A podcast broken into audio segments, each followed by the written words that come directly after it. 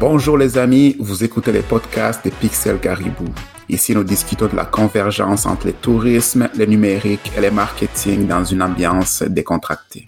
Je suis votre animateur, Théophile Nzongizé, fondateur et conseiller numérique chez Pixel Caribou, et je vous souhaite la bienvenue. Let's go!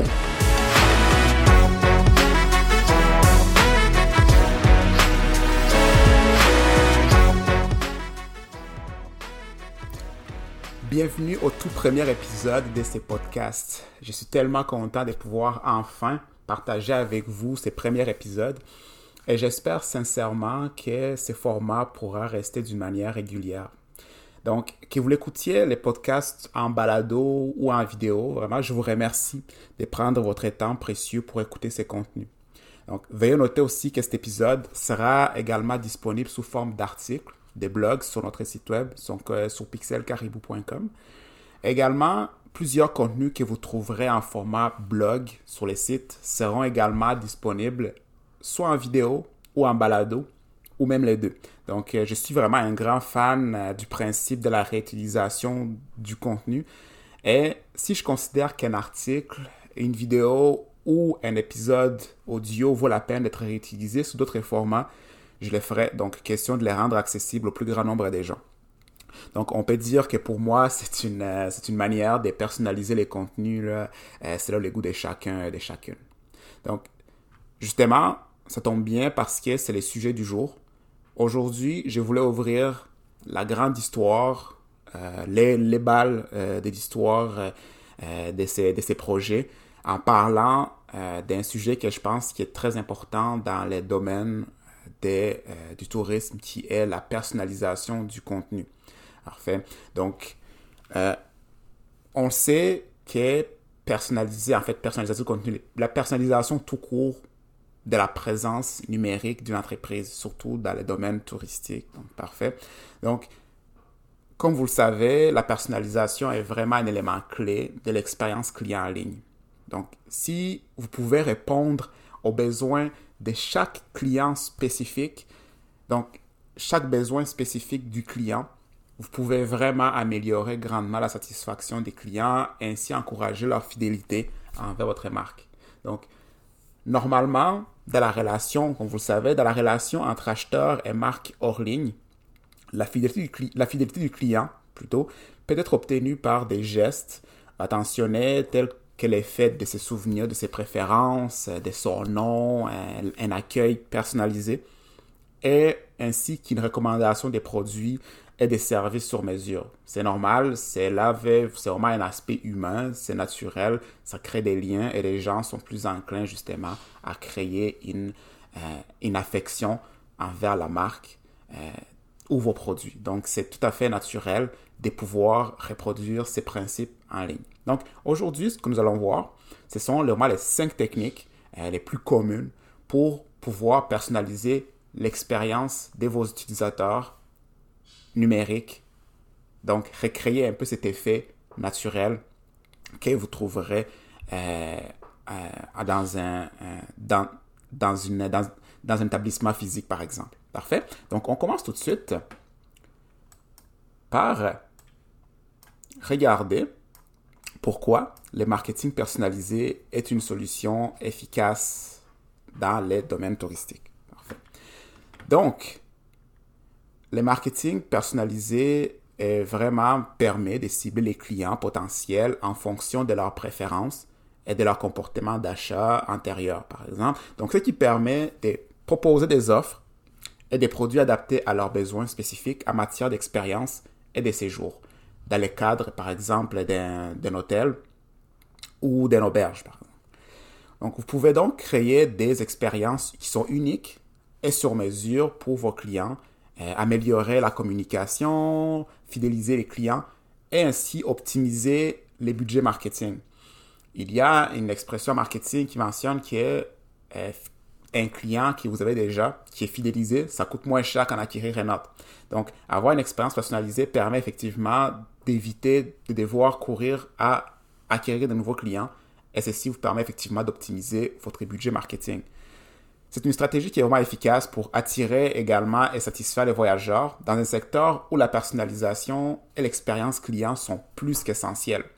Donc, dans les domaines touristiques, c'est un domaine d'expérience, on se comprend. L'aspect de, personnaliser, de créer euh, un lien humain, vraiment personnalisé à chaque, à, chaque, à chaque client, est très, très essentiel dans le succès d'une entreprise. Donc, un bon exemple est, par exemple, en utilisant les données que vous avez au sujet de vos clients. Les données, on en parlera tantôt. Il y a une bonne manière de les utiliser. Euh, nous discuterons de cela dans les, euh, dans les minutes qui vont suivre.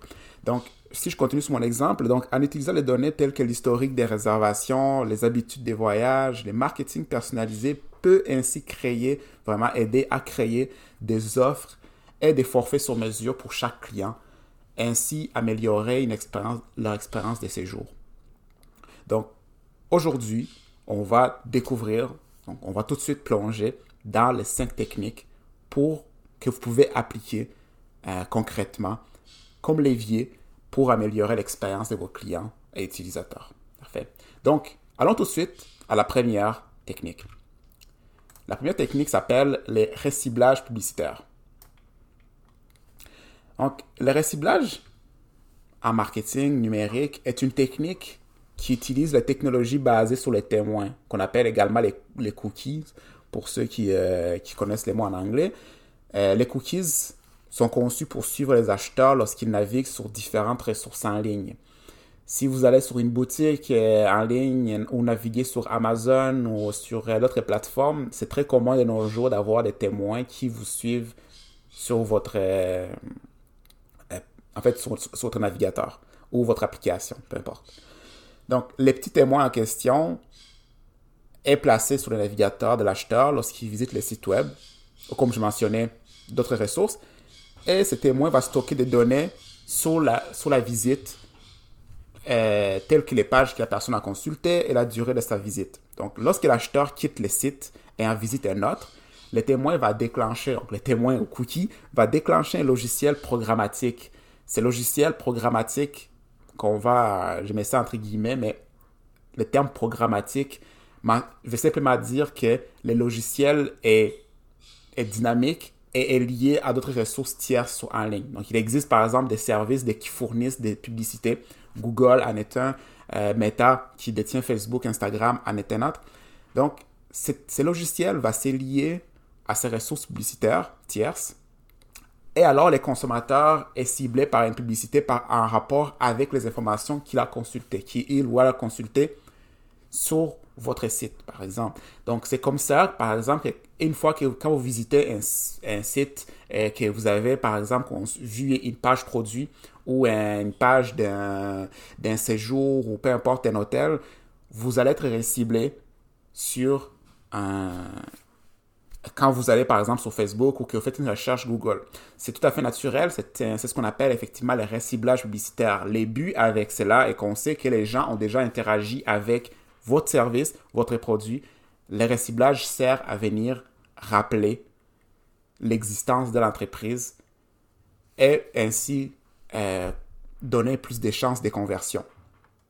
Pour réussir le reciblage, il est important de le faire avec, avec, un, bon, avec un respect pour, euh, pour, euh, pour la vie privée de la personne. Parce que il y a beaucoup d'informations qu'on peut obtenir avec le ciblage. Parfait. Donc, l'utilisation excessive de cette tactique peut devenir quand même assez gênante, particulièrement à une heure où la protection de la vie privée est un sujet assez chaud dans le marketing numérique. Donc, le reciblage peut vraiment améliorer la personnalisation en diffusant des, annonces qui correspondent au comportement euh, ainsi qu'à l'intention de l'acheteur à chaque étape de son parcours. Donc, c'est plaisant. Si on sait qu'une personne, par exemple, a ajouté au panier un produit ou un service, on sait qu'elle a déjà exécuté cette action, on peut la recibler pour qu'elle termine cette action lorsqu'elle a décidé de quitter ou qu'elle a interrompu son processus. C'est vraiment, très intéressant à ce niveau-là. Donc, justement, cela peut vraiment venir aider les acheteurs à leur fournissant des rappels, par exemple, comme je mentionne, et en s'assurant que les solutions potentielles restent visibles pendant qu'ils explorent d'autres options. Donc, j'ai encore, je vais encore revenir sur les points importants qu'en utilisant des outils et des technologies de suivi comme justement les cookies, les entreprises touristiques peuvent surveiller les préférences et les comportements de leurs clients en temps réel, ce qui permet vraiment aussi de réagir et de proposer des offres qui sont personnalisées en temps opportun. Encore une fois, s'assurer par exemple d'utiliser les données d'une manière, euh, d'une manière saine, euh, d'une manière éthique.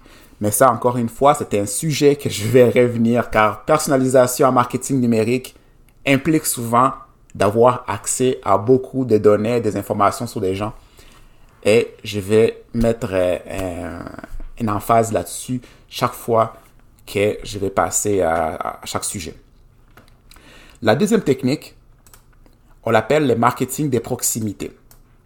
Le marketing des proximités est vraiment utilisé. En fait, le marketing des proximités utilise des balises intelligentes pour proposer des publicités qui sont géolocalisées sur des appareils mobiles. C'est vraiment une forme de euh, efficace des publicités locales. Parce que souvent, le marketing euh, de proximité se base sur les informations et la localisation de la personne afin de lui proposer des offres qui existent. Donc, on peut mettre en œuvre le marketing des publicités par les biais de différentes méthodes. Par exemple, les, les, euh, les puces RFID sur les produits qui communiquent avec les appareils proches, par exemple via NFC. Je viens de mentionner deux termes qui sont très très techniques, mais pour, pour dire que les puces RFID ou NFC, c'est simplement les protocoles de communication que vous trouvez sur vos appareils euh, quand vous faites un achat, par exemple, euh, sur, euh, avec PayPass. Les, les cas de crédit ont des puces RFID. Votre, votre téléphone également va avoir une technologie similaire via NFC.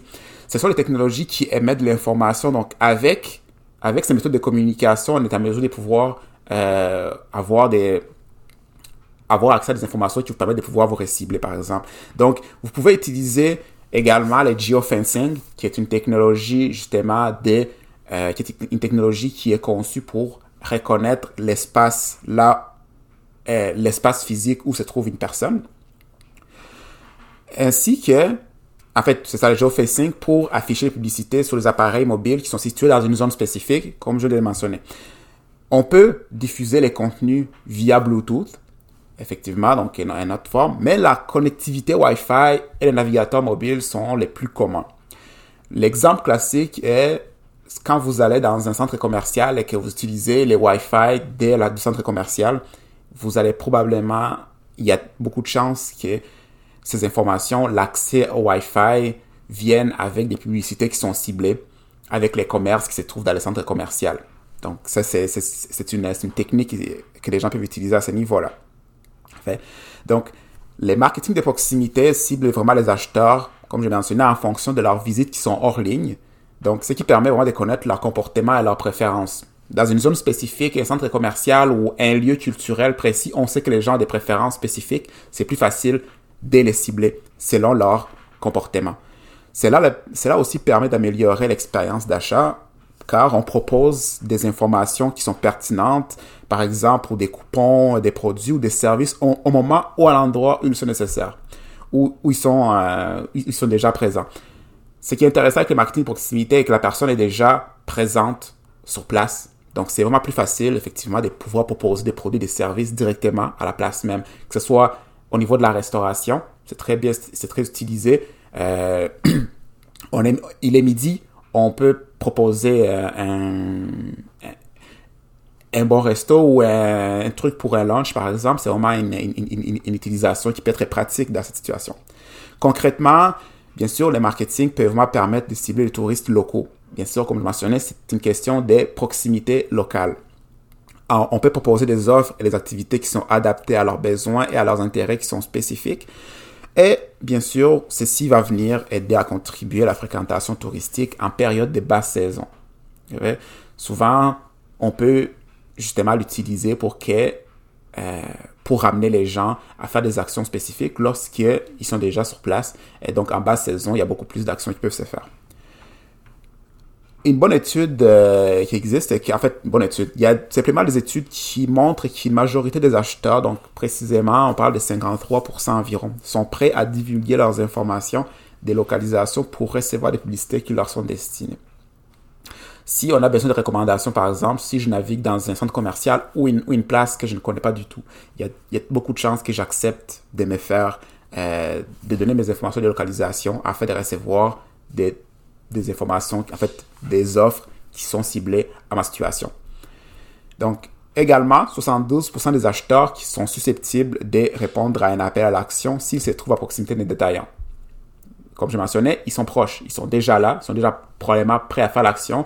On sait c'est quoi leurs habitudes, leurs intérêts, car ils sont dans la place. C'est beaucoup plus facile de répondre à un appel à l'action, effectivement, lorsqu'on sait que la personne, elle est déjà en lieu même. La technique numéro 3,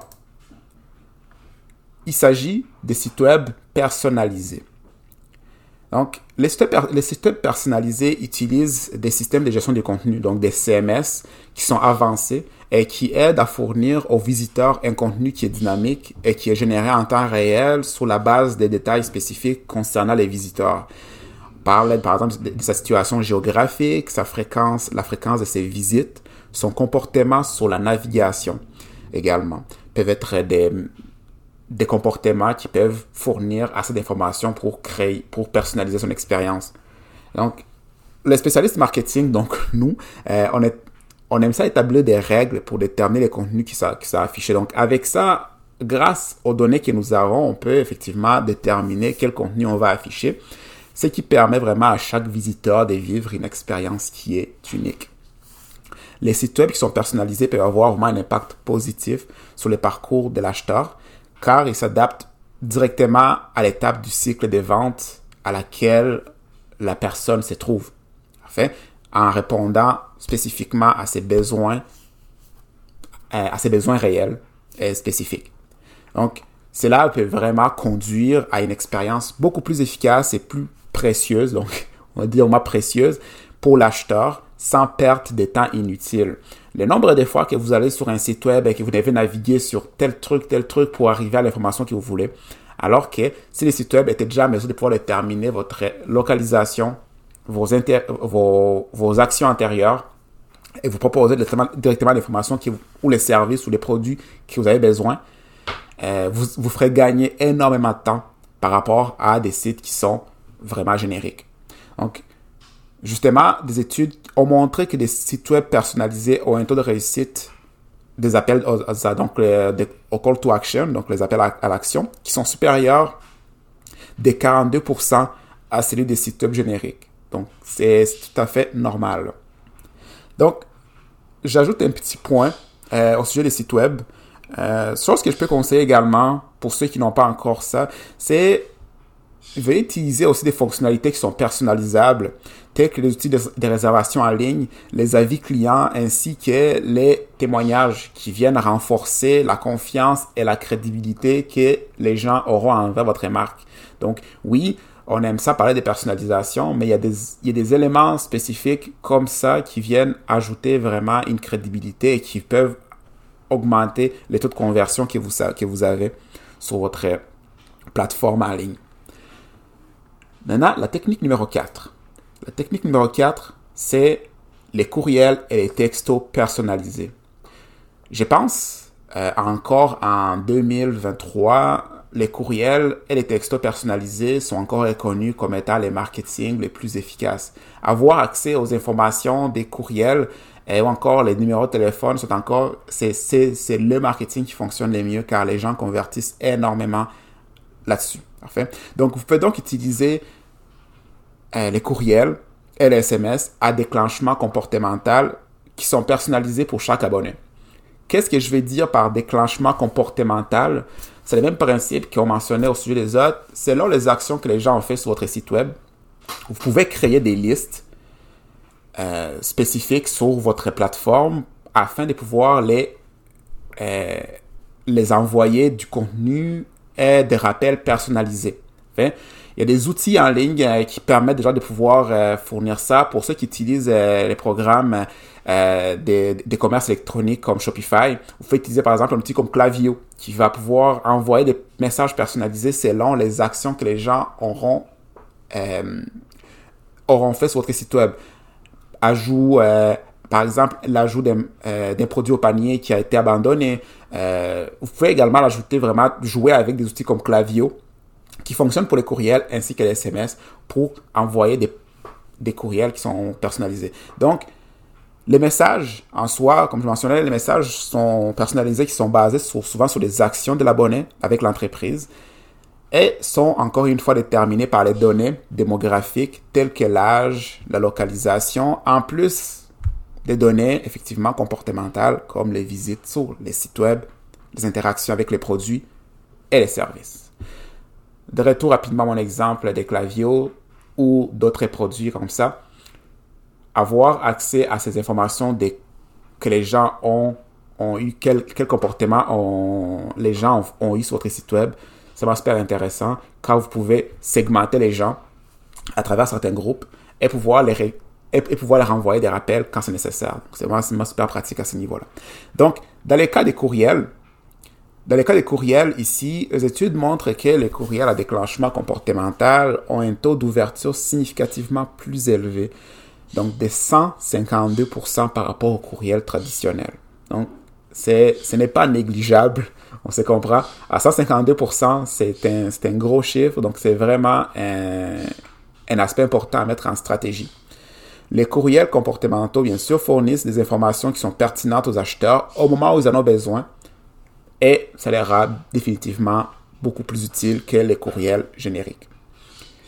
Pour ce qui est des textos et notre statistique, selon Gartner, donc la firme de recherche Gartner, la personnalisation des, des SMS, textos, est l'un des outils de marketing les plus attrayants avec un taux d'ouverture de 98%. La, les courriels ont été la mode pendant probablement euh, une bonne vingtaine d'années, voire probablement depuis le début du marketing en ligne. Mais les textos gagnent vraiment beaucoup en popularité. Euh, probablement que je vais créer du contenu là-dessus également. Mais les, entreprises, donc les hôtels, restaurants, agences de voyage, euh, beaucoup, en fait, tous les, tous les commerces, dans les tourismes ou pas, peuvent vraiment continuer à faire du marketing auprès de leurs clients en, utilisant les SMS à, pas mal à toutes les étapes de leur, euh, de la, euh, du cycle des ventes. Donc, que ce soit avant ou même après leur arrivée, par exemple. Donc, c'est vraiment une méthode qui est efficace.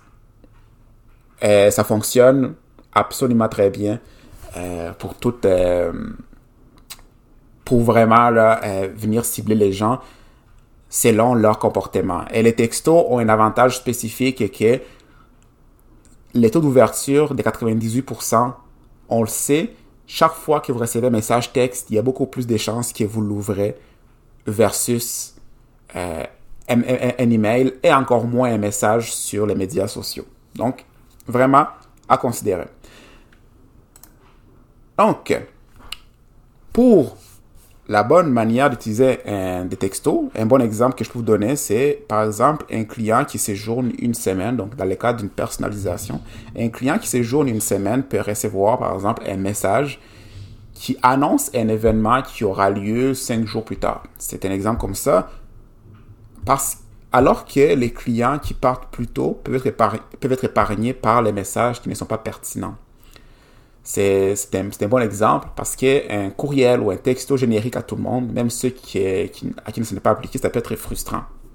Donc, ce qui est plaisant, c'est que justement, en ayant accès à, ces, données comportementales ou aux données de l'historique du client, vous pouvez les cibler selon, selon leur, euh, leur étape dans les cycles des ventes. Donc,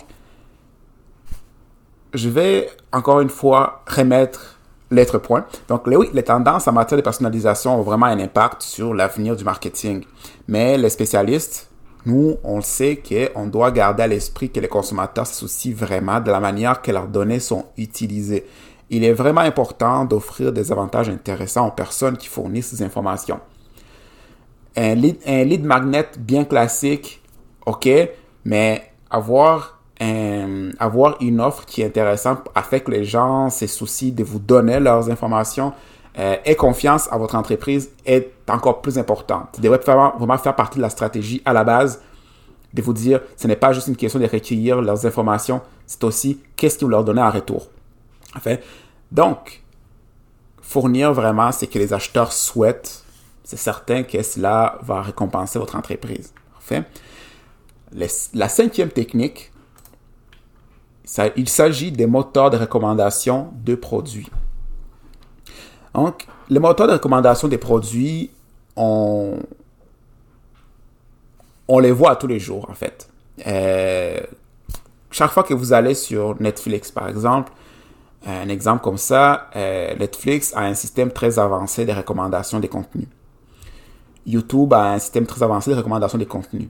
Mais aussi des, des programmes qui sont beaucoup plus dans les domaines du tourisme et du voyage, comme TripAdvisor ou encore Google Voyage, ont des systèmes qui sont avancés dans la recommandation des produits et des services. Donc, les moteurs de recommandation des produits, c'est une excellente manière de pouvoir personnaliser votre présence en ligne. Comment est-ce qu'on peut faire ça? Donc, tous les, tous les je vais juste vous introduire à ce qu'il s'agit. Donc, les moteurs de recommandation des produits, de recommandation des produits suggèrent des choses qu'ils pensent qu'une personne spécifique trouvera utile ou intéressante. Par exemple, produits ou même des personnes, dans le cas des médias sociaux. Donc, pour ce faire, il y a différentes méthodes que ces moteurs fonctionnent. Il existe par exemple un filtrage collaboratif qui analyse un grand nombre d'informations sur ce qu'une personne aime et prédit ce qu'elle pourrait vouloir ensuite. fait, il existe également un filtrage basé sur les contenus qui s'intéresse à ce qu'une personne a déjà acheté ou et ensuite recommande les produits similaires. fait, donc, l'un est basé sur ce qu'une personne aime ou ce qu'un groupe de personnes aime, et l'autre est basé vraiment sur ce qu'une personne a déjà acheté. Et il existe également un filtrage hybride qui est le plus commun, qui, qui fait les deux et est pas mal plus efficace, car en combinant les deux informations, on est en mesure de pouvoir offrir une meilleure recommandation. Donc, les moteurs de recommandation peuvent être vraiment pratiques pour les entreprises touristiques, bien sûr, qui veulent améliorer leur expérience client. En analysant les données et les comportements des clients, ces moteurs peuvent proposer des, recommandations personnalisées pour des hébergements et des activités, par exemple. Il existe plusieurs services de recommandation des produits qui existent en ligne. Euh, en utilisant ces, technologies, vous allez vraiment avoir un pas à l'avant en offrant des, des, des produits que, que les gens veulent vraiment et non juste des recommandations génériques. Okay? Ce qui est vraiment génial avec, euh, avec, avec, ce, avec ce moteur, c'est que euh, ils peuvent vraiment changer la façon dont les gens, les gens font leur achat. Donc, ils aident à trouver les, les produits qu'ils aimeront, mais également, par exemple, à recommander les produits que ces personnes ignoraient peut-être l'existence. Donc, à leur montrer de nouveaux produits qui correspondent à leurs préférences, qui correspondent à leurs préférences, les marques peuvent établir vraiment une relation avec leurs clients au-delà d'un simple achat. Si vous êtes à mesure de pouvoir donner une bonne recommandation des, produits, vous pouvez créer une meilleure fidélisation car les gens ont confiance en, en ce que vous avez et non seulement en tant que je vous vends mes services ou mes produits. Donc, un moteur de recommandation des produits est vraiment comme un conseil d'achat qui sait ou qui, travaille à savoir ce que vous aimez. Donc, il s'agit de, de, ces cinq techniques pour, euh, la, pour personnaliser euh, l'expérience client de vos visiteurs et de vos utilisateurs. Maintenant, concrètement, comment est-ce que vous pouvez mettre en place votre stratégie de personnalisation? Je l'ai déjà mentionné plus tôt. Euh, la, bonne étape pour commencer euh, lorsque vous cherchez à personnaliser l'expérience client en ligne, euh, l'une des meilleures choses que vous pouvez faire est de créer des segments des clients pour vous aider à cibler différents types d'utilisateurs et des personas.